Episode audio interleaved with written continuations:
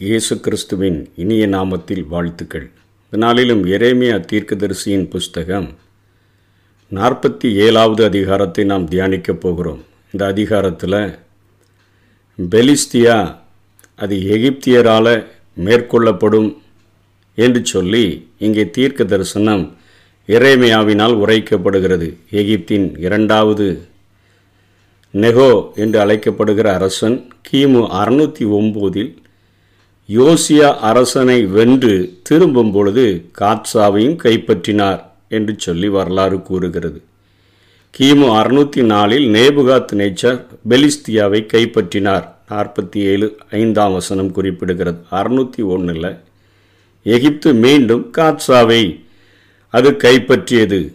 ஆனால் அஸ்கலோன் என்று சொல்லப்படக்கூடிய பட்டணமானது இது நேபுகாத் நேச்சாரினால் அழிக்கப்பட்ட ஒரு பெலிஸ்டியாவினுடைய பட்டணமாக இவைகள் காணப்படுகின்றன. இதை குறித்து இங்கே எரேமியா தீர்க்க தரிசனம் உரைத்து இருக்கிறதை பார்க்கிறோம். இது எதை காட்டுகிறது? ஆண்டவர் இஸ்ரவேலுக்காக பழிவாங்குகிற ஒரு தேவன் என்பதை இது அடையாளம் காட்டக்கூடியதாக இருக்கிறது. மேற்கிலிருந்து கிழக்கு தொடங்கி வரிசையாக இஸ்ரவேல் தேசத்தை சுற்றி இருந்த நாடுகள் அவர்களுக்கு அநேக இடுக்கண்களை விளைவித்தபடியினால ஆண்டவர் தன்னுடைய நாட்டிற்காக அப்படிப்பட்ட காரியங்களை பழிவாங்குதலை அனுமதித்தார் என்றே சொல்ல வேண்டும். இந்த பெலிஸ்தியர்களை குறித்து பார்க்கும் பொழுது நியாயாதிபதிகளின் காலத்திலிருந்து தாவீது காலம் வரையிலும் இஸ்ரவேலுக்கு எதிராக அவ்வப்போது போர் புரிந்து வந்தனர். தாவீதினுடைய நாட்களில் தான் அவர்கள் முற்றிலுமாக அவர்கள் தாழ்த்தப்பட்டனர். இந்த பெலிஸ்தியாவினுடைய அழிவை குறித்து ஏசாயா தன்னுடைய பதினான்காவது அதிகாரத்திலையும் எசைக்கியல் தன்னுடைய இருபத்தி ஐந்தாவது அதிகாரத்திலேயும் யோவேல் மூன்றாவது அதிகாரத்திலேயும் ஆமோஸ் ஒன்றாவது அதிகாரத்திலேயும் செப்பனியா ரெண்டாவது அதிகாரத்திலேயும் சகரியா ஒன்பதாவது அதிகாரத்திலையும் தீர்க்க தரிசனம் உரைத்திருக்கிறார். ஏசாயா பதினான்காவது அதிகாரத்தில் யூதாவின் கடற்புற பகுதிகளாகிய பெலிஸ்தர்கள் அந்த ஆக்கிரமித்து கொண்டபடியினால அவர்களுக்கும் தேவனுடைய ஜனத்துக்கும் இடையே எதிர்ப்புகள் அடிக்கடி நிகழ்ந்தபடியினால பெலிஸ்தருக்கு எதிராக தீர்க்க தரிசனங்களை அங்கே ஏசாயா சொன்னதை நாம் பார்க்கிறோம். அதாவது எகிப்து மொசோபத்தோமியாவை இணைக்கும் அரச பெரும்பாதையானது இந்த பெலிஸ்தியா பட்டணங்களின் வழியாக சென்றபடியினால எல்லா பேரரசுகளுக்கும் இந்த பெலிஸ்தியாவின் மேலே ஒரு கண் இருந்தது என்று சொல்ல வேண்டும். இங்கே ஏசாயா சொல்லும்போது முழு பெலிஸ்தியாவே உன்னை அடித்த கோல் முறிந்ததென்று அக்கிளிப்பாயிராதே பாம்பின் வேரிலிருந்து கட்டுவிரியன் தோன்றும். அதன் கனி பறக்கிற அக்கினி சர்ப்பமாயிருக்கும். தரித்திரனின் தலைப்பிள்ளைகள் திருப்தியாகி புசித்து எளியவர்கள் சுகமாய் படுத்திருப்பார்கள். உன் வேரை பஞ்சத்தினாலே சாக பண்ணுவேன். உன்னில் மீதியானவர்களை அவன் கொன்று போடுவான். வாசலே அலறு. நகரமே கதறு. பெலிஸ்தியாவே நீ முழுவதும் கரைந்து போகிறாய். ஏனென்றால் வடக்கே இருந்து புகைக்காடாய் வருகிறான். அவன் கூட்டங்களில் தனித்தவன் இல்லை என்று சொல்லி பார்க்கிறோம். எசேக்கியா ராஜாவே தன்னுடைய நாட்களில் ரெண்டு ராஜாக்கள் பதினெட்டாம் அதிகாரம் எட்டாம் வசனத்தில் மிகப்பெரிய ஒரு யுத்தத்தை மேற்கொண்டு பெலிஸ்தியர்களை அவன் முறியடிக்கிறதை நாம் பார்க்கிறோம். அதே போல உசியா ராஜாவும் ஆகாஷ் ராஜாவினுடைய மகனாகிய உசியா ராஜாவும் பெலிஸ்தியாவுக்கு எதிராக யுத்தமிட்டு அதனை முற்றிலுமாக அழித்து போடுகிறதை பார்க்கிறோம். அவனுடைய வேரிலிருந்து என்று சொல்லப்படுகிற காரியம் அவனுடைய சந்ததியார்கள் நிச்சயமாக உன்னை அழித்து போடுவார்கள். ஆகவே வாசலே அலறு நகரமே கதறு. பெலிஸ்தியாவை நீ முழுவதும் கரைந்து போகிறாய் என்று சொல்லி இங்கே ஏசாய தீர்க்க தரிசனம் உரைக்கிறதை பார்க்கிறோம். எஸ்ஐக்கியலும் இருபத்தி ஐந்தாம் அதிகாரம் பதினைந்திலிருந்து பதினேழு வரையிலும் கர்த்தராகி ஆண்டவர் உரைக்கிறது என்னவென்றால் பெலிஸ்தியர் குரோதக்காரராயிருந்து பல பகையாய் அவருங்க பழைய பகையாக கேடு செய்ய வேண்டும் என்று வர்மம் வைத்து பழிவாங்கினபடியினால் இதோ நான் பெலிஸ்தருக்கு விரோதமாக என் கையை நீட்டி கிரேத்தியரை சங்கரித்து சமுத்திர கரையில் மீதியானவர்களை அழித்து உக்கிரமான தண்டனைகளினால் அவர்களில் கொடிதாய் பழி வாங்குவேன். நான் அவர்களில் பழி வாங்கும் பொழுது நான் கர்த்தர் என்று அறிந்து கொள்ளுவார்கள் என்று கர்த்தராகிய ஆண்டவர் சொல்லுகிறார் என்று பார்க்கிறோம். அதாவது இஸ்ரவேல் அவர்கள் காண்பித்த இஸ்ரவேலருக்கு அவர்கள் காண்பித்த மனிதாபிமானமற்ற செயலுக்காக தேவன் அவர்களை தண்டிப்பார் இங்கே என்று இசைக்கியில் தீர்க்க தரிசனம் கூறுகிறார். இஸ்ரவேல் தண்டனை அனுபவிக்க காரணம் என்ன? அதனுடைய பாவ வாழ்க்கை தான் அவர்கள் தாழ்த்தப்பட்ட பொழுது அந்நியர் கொடுமையாக மேற்கொண்டனர். தேவன் பாவ சிக்ஷைக்காக இஸ்ரவேலை கையளித்த போது இஸ்ரவேலரை நொறுக்கினவர்களை அவர் நொறுக்காமல் விட்டதில்லை என்பதே இந்த பகுதிகள் காண்பிக்கின்றன. இன்றைக்கும் கிறிஸ்துவின் பெயரை தாங்கி அநியாயம் செய்கிறவரை தேவன் பிறர் கையில இகழ்ச்சியாக ஒப்பு கொடுக்கும் சூழல்கள் இன்றைக்கும் உருவாகி வருகின்றன. ஆனால் இகழ்வோர் தங்களுக்கு உரிய தண்டனையை அடையாமல் போவதில்லை என்பதை இந்த பகுதிகள் நமக்கு அடையாளம் காட்டுகின்றன. மனம் திரும்ப வேண்டும் என்ற நோக்கத்துடன் தேவ மனிதர்கள் எழும்பி தவறு செய்யவே பொழுது கிறிஸ்துவர்களை கண்டிப்பதற்காக ஆண்டவர் ஒரு சில காரியங்களை அனுமதிக்கிறார். அதே நேரத்தில் அவிசுவாச கூட்டத்தாரும் தீவிரவாதிகளும் தேவனுடைய நாமத்தில் நிற்கிறவர்கள் மேல கை வைத்தால் தேவன் அவர்களை சும்மாய் விடுவதில்லை என்பதை இந்த பகுதிகள் நமக்கு நினைப்பூட்டுகின்றன. அங்கு பாதிக்கப்படுவது தனி மனிதன் அல்ல இழிவுபடுவது சர்வ வல்லமை உள்ள தேவனுடைய நாமம் என்கிறபடியினாலே இந்த கிருபையின் காலத்திலேயும் கூட நம்ம பிறர் எச்சரிக்கையாக இருக்க வேண்டும். தேவ நாமத்தை தாங்கியோர் அவர்களும் தகுதியாக நடக்க வேண்டும். தேவ நாமம் தூஷிக்கும்படியாக அது அவர்கள் நடந்து கொள்ளக்கூடாது அது மிகப்பெரிய தேவ துரோகம் அல்லவா என்கிறதை இந்த பகுதிகள் காட்டுகின்றன. இஸ்ரவேலர்கள் பாவம் செய்யும் பொழுது அவர்கள் அந்த பாவத்திலிருந்து அவர்கள் மீட்டெடுக்கப்படுவதற்காக அநேக நேரங்களில் அண்டைய நாடுகளினால சிக்ஷைக்குட்படுத்தப்படுகிறார்கள்.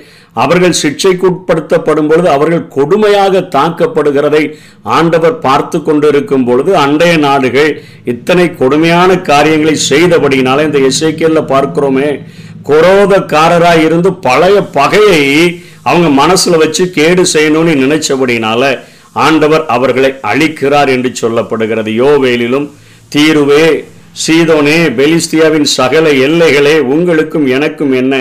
இப்படி எனக்கு சரி கட்டுகிறீர்களோ இப்படி எனக்கு சரி கட்டுவீர்களானால் நான் தாமதமின்றி அதி சீக்கிரமாய் நீங்கள் சரி கட்டினதை உங்கள் தலையின் மேல திரும்பும்படி செய்வேன்.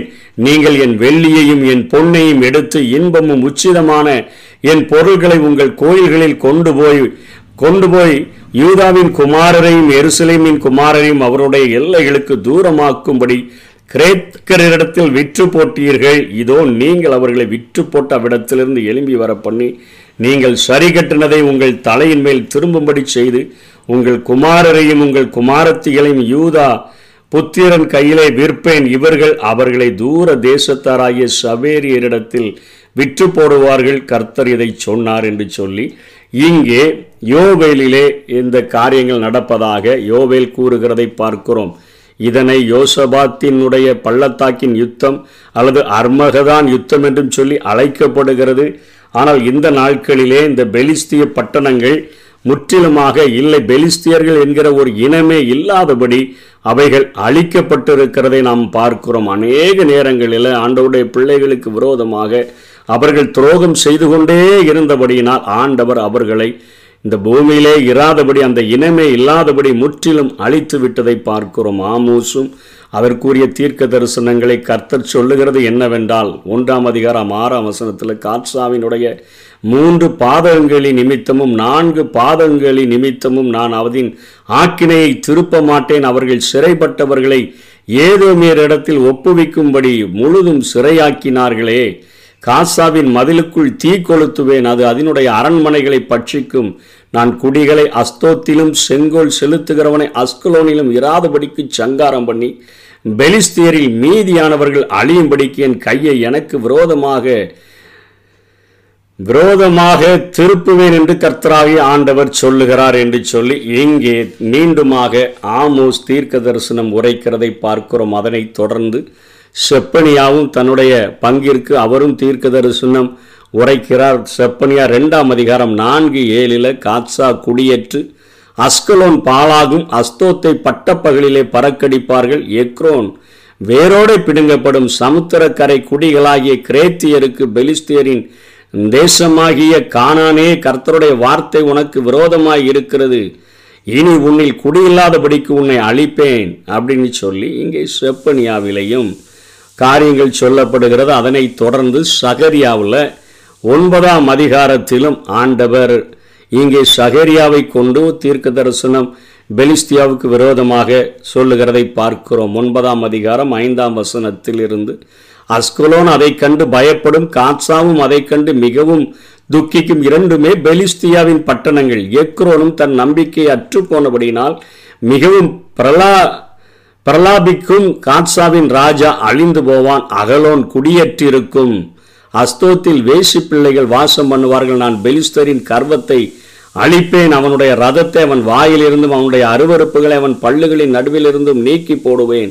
அவனோ நம்முடைய தேவனுக்கென்று மீதியாக வைக்கப்பட்டு யூதாவிலே பிரபுவைப் போல இருப்பான் எக்குரோன் எபூசியனைப் போல இருப்பான் என்று சொல்லி இங்கே சகரியாவிலும் இங்கே காட்சாவினுடைய அழிவும் அஸ்கலோன் பட்டணத்தினுடைய அழிவும் உறுதிப்படுத்தப்படுகிறது.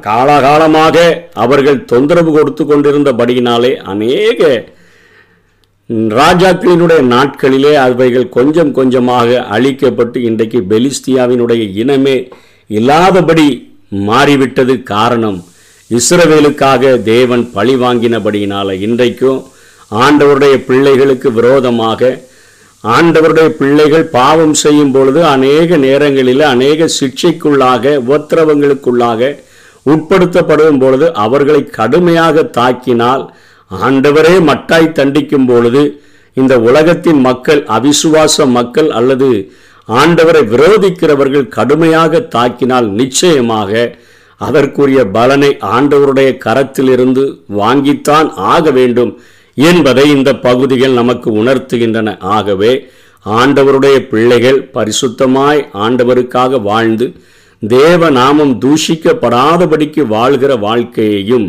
அதே போல அவிசுவாசிகளாய் வாழ்கிறவர்கள் தேவனை விரோதிக்கிறவர்கள் தேவனுடைய பிள்ளைகளை அதிகமாய் சிக்ஷைக்குட்படுத்தாதபடி இப்படி நாம் செய்கிறோம் என்று சொன்னால் தேவனுடைய கரத்திலிருந்து தண்டனையை பெறுவோம் என்பதை உறுதியாய் அறிந்து வாழும்படியாக அவர்களுக்கு இது எச்சரிப்பாக எழுதப்பட்டிருக்கிறது.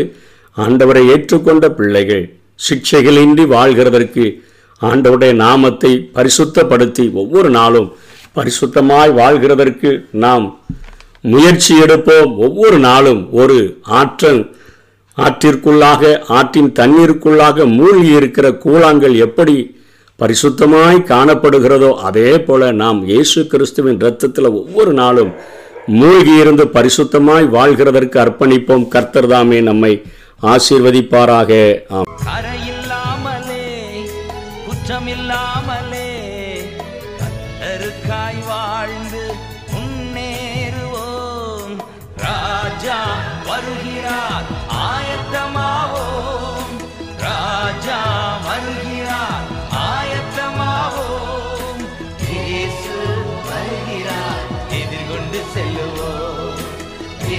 இயேசு வருகிறார். எதிர்கொண்டு செல்லுவோம் உள்ளங்களெல்லாம் நிரம்பிட வேண்டும். மலைகள் குன்றுகள் தகர்ந்திட வேண்டும். கோணலானவை நேராகணும். கரடானவை சமமாகணும்.